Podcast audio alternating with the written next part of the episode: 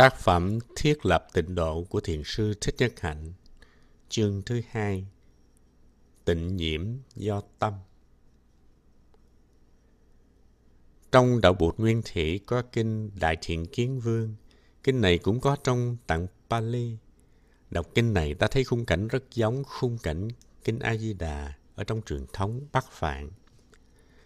Trong kinh này cũng có nói đến thất trùng lan thuẫn, thất trùng la võng, thất trùng hàng thọ và hoa sen lớn như bánh xe. Cảnh tượng giống hệt như cảnh tịnh độ ở Kinh A-di-đà. Hồi đó Bụt sắp tịch, thầy trò đang đi lên miền Bắc. Có lẽ Bụt muốn trở về thành Ca Tỳ La Vệ để mà nhập diệt. Nhưng khi tới được thành Câu Thi Na, thì Bụt nghĩ rằng mình nhập diệt nơi đây cũng được. Đây chỉ là một thành phố nhỏ. Thầy Anan yêu cầu Ngài đừng nhập diệt ở đây, đợi tới một thành phố nào thật đẹp mới nên nhập diệt.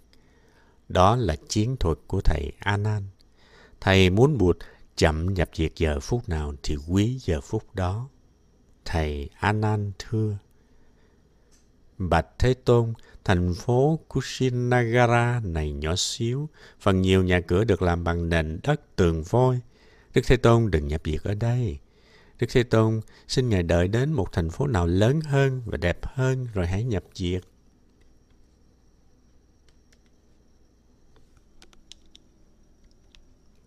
Bụt cười và nói, Thầy đừng tưởng rằng thành phố này không đẹp. Ngày xưa thành phố này đã từng là một tịnh độ. Ta đã từng ở thành phố ấy. Và Đức Thế Tôn tả cho thầy anan nghe về những nét đẹp đẽ, phồn vinh và hạnh phúc của quốc độ Câu Thi Vương ngày xưa của vua Đại Thiện Kiến. Những điều này đã được ghi chép trong kinh Đại Thiện Kiến Vương, kinh số 68 của bộ Trung A Hàm. Quý vị sẽ thấy là trong kinh A Di Đà cũng có những chi tiết giống hệt kinh Đại Thiện Kiến Vương. Trong tạng Pali, kinh này tên là Mahasudasana nằm trong trường bộ số 17. Kinh có ghi lời thưa của thầy A Nan. Bạch Đức Thế Tôn có những thành phố lớn khác như là thành Vương Xá, Sa Vệ, Ba La Nại vân vân. Tại sao Đức Thế Tôn không nhập diệt nơi các thành phố ấy mà Ngài lại quyết định nhập diệt ở nơi thành phố nhỏ hẹp này, một thành phố nhỏ hẹp nhất trong các thành phố. Đức Thế Tôn nói, này A Nan, thầy đừng nói rằng đây là một thành phố nhỏ hẹp. Thổi quá khứ thành Câu Thi Na này có tên là Câu Thi Vương, giàu có cùng tột, dân chúng đông đúc. A Nan, thành Câu Thi Vương dài 12 do duyên, rộng 7 do duyên. Ở đây người ta đã dựng lên các tháp cao bằng một người, hai, ba, bốn, cho đến bảy người. Này A Nan, thành Câu Thi Vương ở bên ngoài có bảy lớp hàng rào bao bọc. Rào được xây bằng gạch với bốn loại châu báu là vàng, bạc, lưu ly, thủy tinh. Bảy lớp hào thì được rải bằng cát với bốn lớp châu báu là vàng, bạc, lưu ly và thủy tinh. Này A Nan, câu thi vương được bao bọc bởi bảy lớp tường thành. Ở ngoài các lớp tường thành ấy cũng được xây dựng bằng bốn lớp châu báu, vàng, bạc, lưu ly và thủy tinh. Này anan thành câu cũng được bao bọc bởi bảy lớp cây đa la. Các cây ấy được dựng bằng bốn lớp châu báu. Cây đa la bằng vàng thì hoa lá trái bằng bạc. Cây đa la bằng bạc thì hoa lá trái bằng vàng. Cây đa la bằng thủy tinh thì hoa lá trái bằng lưu ly và hoa lá trái bằng thủy tinh thì cây đa la bằng lưu ly. Này anan khoảng giữa cây đa la có đào những ao hoa. Trong các ao hoa ấy có trồng các loại thủy hoa như hoa sen xanh, hoa sen đỏ, hoa sen trắng, hoa sen hồng. Bờ ao hoa ấy có đắp bốn loại châu báu là vàng, bạc, lưu ly và thủy tinh. Ở đây, ao hồ trải cát bằng bốn loại châu báu vàng, bạc, lưu ly, thủy tinh. Trong các ao ấy có thềm cấp bằng bốn loại châu báu bằng vàng, bạc, lưu và thủy tinh. Này anan các ao ấy được màn che ở dưới, có chuông lắc ở giữa, bốn loại châu báu là vàng, bạc, lưu thủy tinh. Chuông bằng bạc thì quá lắc bằng vàng và chuông bằng vàng thì quá lắc bằng bạc. Nói tóm lại, ở trong kinh này, ta thấy có những chi tiết về những vẻ đẹp của tịnh độ. Các vị tổ sư đã có nhiều tác phẩm chú giải kinh A-di-đà và nhiều tác phẩm diễn giải rất sâu sắc. Chúng ta có thể thừa hưởng được những bộ sách diễn giải đó. Ở làng Mai thì chúng ta học hỏi và thực tập kinh A-di-đà theo phương pháp thiền quán, hiện pháp lạc trú để đừng bị chìm đắm, dù là chìm đắm trong những lý thuyết thầm thâm vi diệu. Chúng ta học hỏi và áp dụng Kinh A Di Đà trong đời sống tu tập hàng ngày của chúng ta. Học hỏi và thực tập như thế nào để có hạnh phúc, an lạc, vững chãi và thảnh thơi để Đức A Di Đà và cõi tịnh độ có thể có mặt trong đời sống hàng ngày của chúng ta. Vì vậy, trong những buổi giảng về Kinh A Di Đà, tôi sẽ không sử dụng những tác phẩm diễn giảng của các vị tổ sư đi trước. Chúng ta hãy học Kinh A Di Đà bằng nhãn quan mới. Chúng ta nhìn giáo lý của Kinh A Di Đà bằng cách nhìn của đạo Bụt nguyên thủy.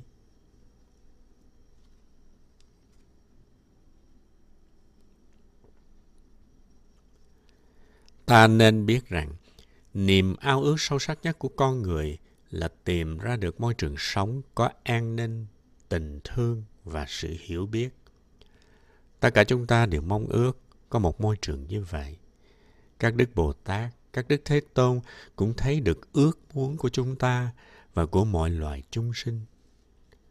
Cho nên bất cứ ai mà thực tập một cách thông minh và vững chãi đều nghĩ tới sự thành lập những môi trường như vậy để mình tự nuôi dưỡng mình và để mình có thể nuôi dưỡng những người khác.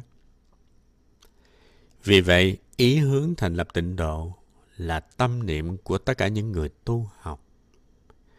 Trong chúng ta, người đã tu lâu năm hay người mới tu cũng vậy. Ai cũng ao ước thiết tha là làm thế nào để lập ra một khung cảnh trong đó chúng ta được sống có thầy, có bạn, có an ninh, được che chở, được thương yêu và có điều kiện đi tới trên con đường thành tựu đạo nghiệp và chuyển hóa khổ đau. Kinh A Di Đà cũng nằm trong viễn tượng đó. Đức A Di Đà là người đã từng tu học và cũng đã có ước vọng đó, cho nên Ngài đã tạo ra một khung cảnh có an toàn, có tình thương, có những điều kiện để thực tập. Người chủ trương tịnh độ là Bụt A Di Đà, khung cảnh thì có tên là cực lạc. Chúng ta ai cũng ôm ấp ước muốn ấy. Chúng ta cũng muốn lập ra một khung cảnh để an trú, để có nơi đón tiếp những người bạn của mình, những người thương của mình, mời họ đến đó để cùng nhau sống, cùng tu học, cùng hưởng được sự có mặt của vững chãi, thảnh thơi, tình thương và sự an lạc. Tuy nuôi dưỡng tâm niệm đó, nhưng có khi chúng ta không có nhiều may mắn. Chúng ta chỉ lập ra được một cơ sở rồi chúng ta bị mắc kẹt và chạy theo cơ sở ấy. Chúng ta mất hết thì giờ để mà xây dựng cơ sở nhưng chúng ta lại không tạo ra được một nội dung cho cơ sở đó nghĩa là tạo ra được sự an lạc hòa hợp và thanh tịnh của một tăng thân nếu ta không tạo được một khung cảnh có nội dung như vậy thì ta chỉ là người làm nô lệ cho khung cảnh mà thôi chúng ta phải chạy kiếm tiền để tiếp tục duy trì và phát triển cái vỏ của những cơ sở ấy. Rốt cuộc ta không có thời giờ để chăm sóc cho bản thân ta và cho những người đến với ta. Từ khởi điểm thì bản nguyện ta cũng cùng bản chất với bản nguyện của Đức A Di Đà. Nhưng sau đó chúng ta bị lầm lạc, lầm lạc đi sang một nẻo khác, đó là nẻo làm chùa. Việc làm chùa khiến cho chúng ta trở thành một người bận rộn nhất trên đời ta mất hết thảnh thơi, mất hết an lạc và bản hoài ban đầu của ta, ta không thực hiện được. Xây dựng và kiến thiết tịnh độ là hoài bão của tất cả chúng ta. Nhưng ta phải khéo léo lắm mới xây dựng được một tịnh độ. Nếu không, ta sẽ đánh mất bản thân của ta. Trú xứ ta xây dựng phải có chất liệu an tịnh, ta mới gọi nó là tịnh độ được. Khung cảnh mà chúng ta muốn tạo lập ra phải có chất liệu tịnh của nó. Tịnh tức là không có sự ô nhiễm. Sự ô nhiễm nào? Trước hết, ta gọi tên nó là sự bận rộn.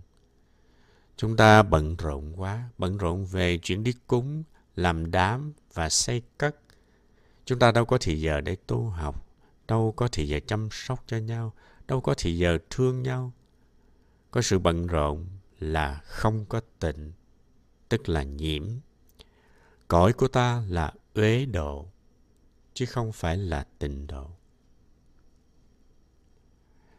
Chúng ta để tiền bạc thống trị chúng ta. Chúng ta để tiền bạc và quyền lực của nó chi phối chúng ta. Ở trong khung cảnh đó, người nào cũng muốn làm lớn, cũng muốn có uy quyền với những người khác. Người nào cũng muốn có tiền bạc. Cõi đó đâu còn là có tịnh độ nữa. Vì trong khung cảnh đó, ta chỉ thấy có sự ganh tị, giận hờn và sợ hãi. Tất cả các yếu tố ấy đều là bất tịnh. Những gì làm ô nhiễm môi trường thì ta gọi là bất tịnh. Ban đầu thì tâm chúng ta rất tốt. Ta muốn tạo ra một cõi tịnh độ.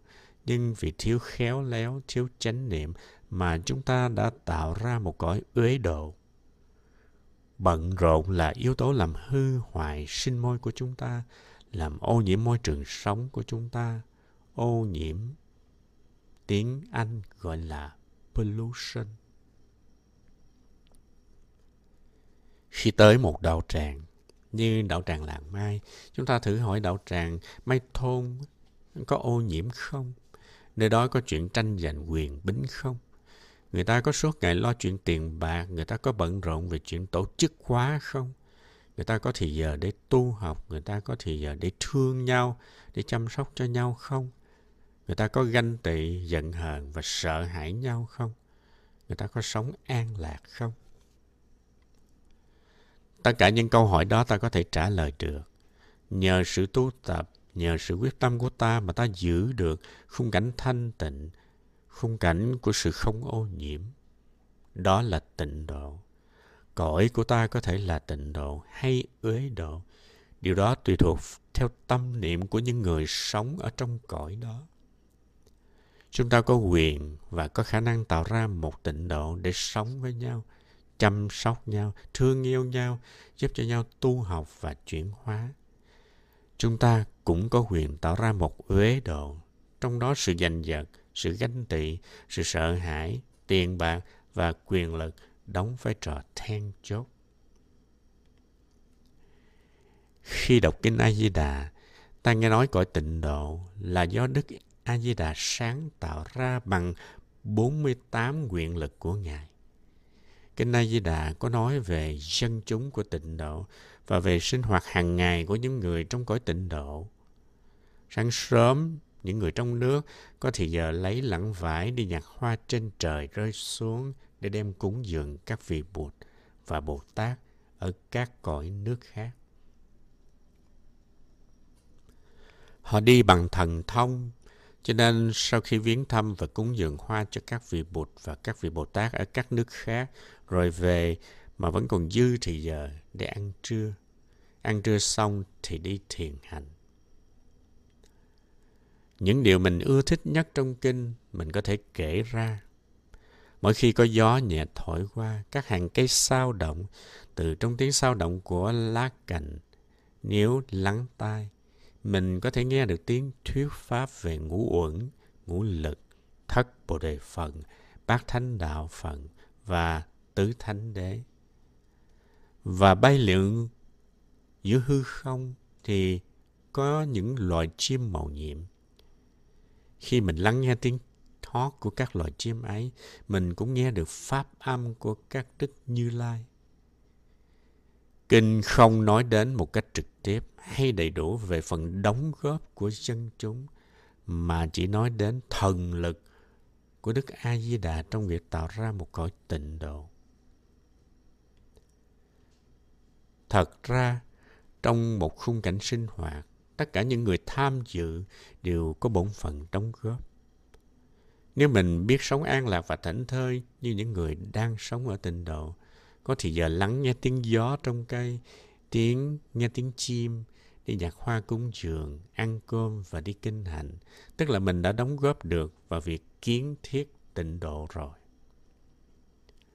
Dầu Đức A Di Đà có thảnh thơi cách mấy, có vững chãi cách mấy, có thương yêu cách mấy, mà những người vãng sinh về cõi A Di Đà vẫn còn bận rộn, vẫn còn tập quán, bước đi như bước trên thang hồng, vẫn chưa nói được với nhau những lời ái ngữ, thì cõi đó chưa thể gọi là một cõi tịnh độ được. Hãy tưởng tượng trong cõi tịnh độ có một người đang đi như bị ma đuổi. Hãy tưởng tượng trong cõi tịnh độ có một người đang nói với người khác bằng giọng trách móc, chua chát. Cõi tịnh độ tan biến liền, ngay lập tức. Tịnh độ là một sáng tạo phẩm cộng đồng của Đức A Di Đà và của dân chúng trong nước đó. Vì vậy, tịnh hay không tịnh, tịnh nhiều hay là tịnh ít, điều đó không phải chỉ do Đức A Di Đà mà còn do dân chúng ở trong cõi ấy nữa. Khung cảnh mà ta tạo ra ở Âu Châu, ở Việt Nam hay ở Hoa Kỳ để cho một số người về tu học cũng vậy. Không phải chỉ là sáng tạo phẩm của người đứng ra thành lập, mà là sáng tạo phẩm chung của tất cả những người đã tới bằng bước chân thảnh thơi, bằng nụ cười hiền hậu, bằng cái nhìn bao dung, bằng lời nói ái ngữ của họ. Như thế là mình cùng chung sức tạo ra một cõi tịnh độ. Trong đó mọi người được sống an ninh trong tình thương và sự hiểu biết. Cho nên tịnh độ phải là một sáng tạo phẩm cộng đồng, mà không phải chỉ là sáng tạo phẩm của một người. Dầu người đó là một người có nhân cách vĩ đại như Đức Bụt A-di-đà. Ta hãy tưởng tượng một người chưa biết đi thiền hành, bây giờ sanh sang bên kia và tiếp tục chạy như bị ma đuổi. Đức A Di Đà sẽ gọi người ấy đến và nói: "Con hãy tới đây, thầy dạy cho con cách đi thiền hành." Cố nhiên bên tịnh độ có rất nhiều vị giáo thọ và Đức A Di Đà có thể dặn dò các vị giáo thọ kiên nhẫn dạy phép thiền hành, phép theo dõi hơi thở và ăn cơm chánh niệm cho những người vừa mới sanh về cõi tịnh độ. Một ngày có không biết bao nhiêu là người sanh về tịnh độ, nhiều lắm. Mà chắc chắn là Đức A-di-đà có đủ số giáo thọ để lo dạy dỗ và hướng dẫn cho họ. Nói như vậy để làm gì? Nói như vậy là để cho chúng ta thấy rằng dù đang ở trong cõi ta bà, chưa sinh về cõi tịnh độ, nhưng nếu chúng ta đi được từng bước vững chãi và thảnh thơi, nếu chúng ta biết sử dụng ái ngữ, biết thương yêu nhau và đùm bọc cho nhau, thì tịnh độ đã có thể có mặt ngay tại đây rồi. Và chuyện gia nhập vào cái tịnh độ của Đức A Di Đà trở thành một chuyện rất dễ. Vì nếu ngay ở đây ta đã được có tịnh độ rồi, thì đi đâu cũng là tịnh độ cả. Mình không thể lấy tịnh độ ra khỏi con người của mình được mình ở đâu cũng là tịnh độ ở đó. Vì tịnh độ nó ở ngay trong tâm của mình. Và vì đã quyết tâm thực hiện tịnh độ cho mình và cho người, cho nên đi tới đâu là ta có tịnh độ ở đó. Tịnh độ là sáng tạo phẩm cộng đồng của mình với những người tham dự. Và càng thực tập, ta càng thấy rõ ràng rằng Đức A-di-đà và cõi tịnh độ là những sáng tạo phẩm của tâm